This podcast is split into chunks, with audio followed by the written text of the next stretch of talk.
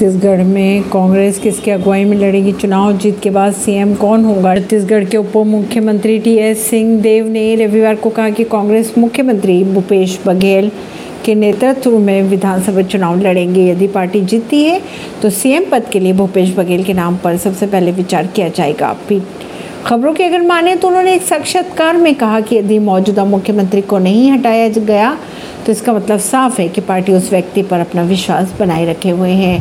जो टीम को जीत दिलाने में सक्षम है। टी एस सिंहदेव ने यह भी भविष्यवाणी की कि कांग्रेस को 90 सदस्यीय विधानसभा में एक और शानदार जनादेश मिलने जा रहा है। उन्होंने उनका अनुमान है कि 60 से 75 से अधिक के बीच की सीटें मिल पाएँगी कांग्रेस को।